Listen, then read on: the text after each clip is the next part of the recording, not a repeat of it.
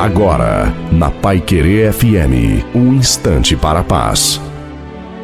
A paz do Senhor, irmãos. Quem vos fala é o pastor Carlos Mardegan Filho.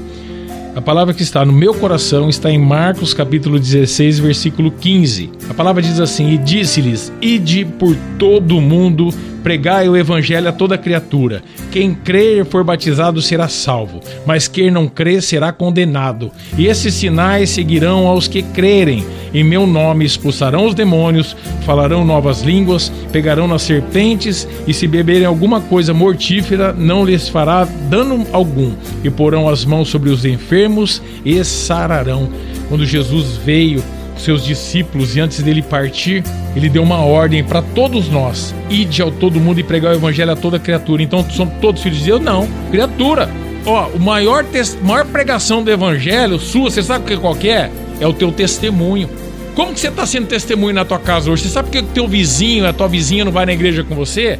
Porque não vê Jesus na tua vida, meu irmão. Aquilo que você fala, condiz aquilo que você posta no teu Instagram, no teu WhatsApp? Fala para mim.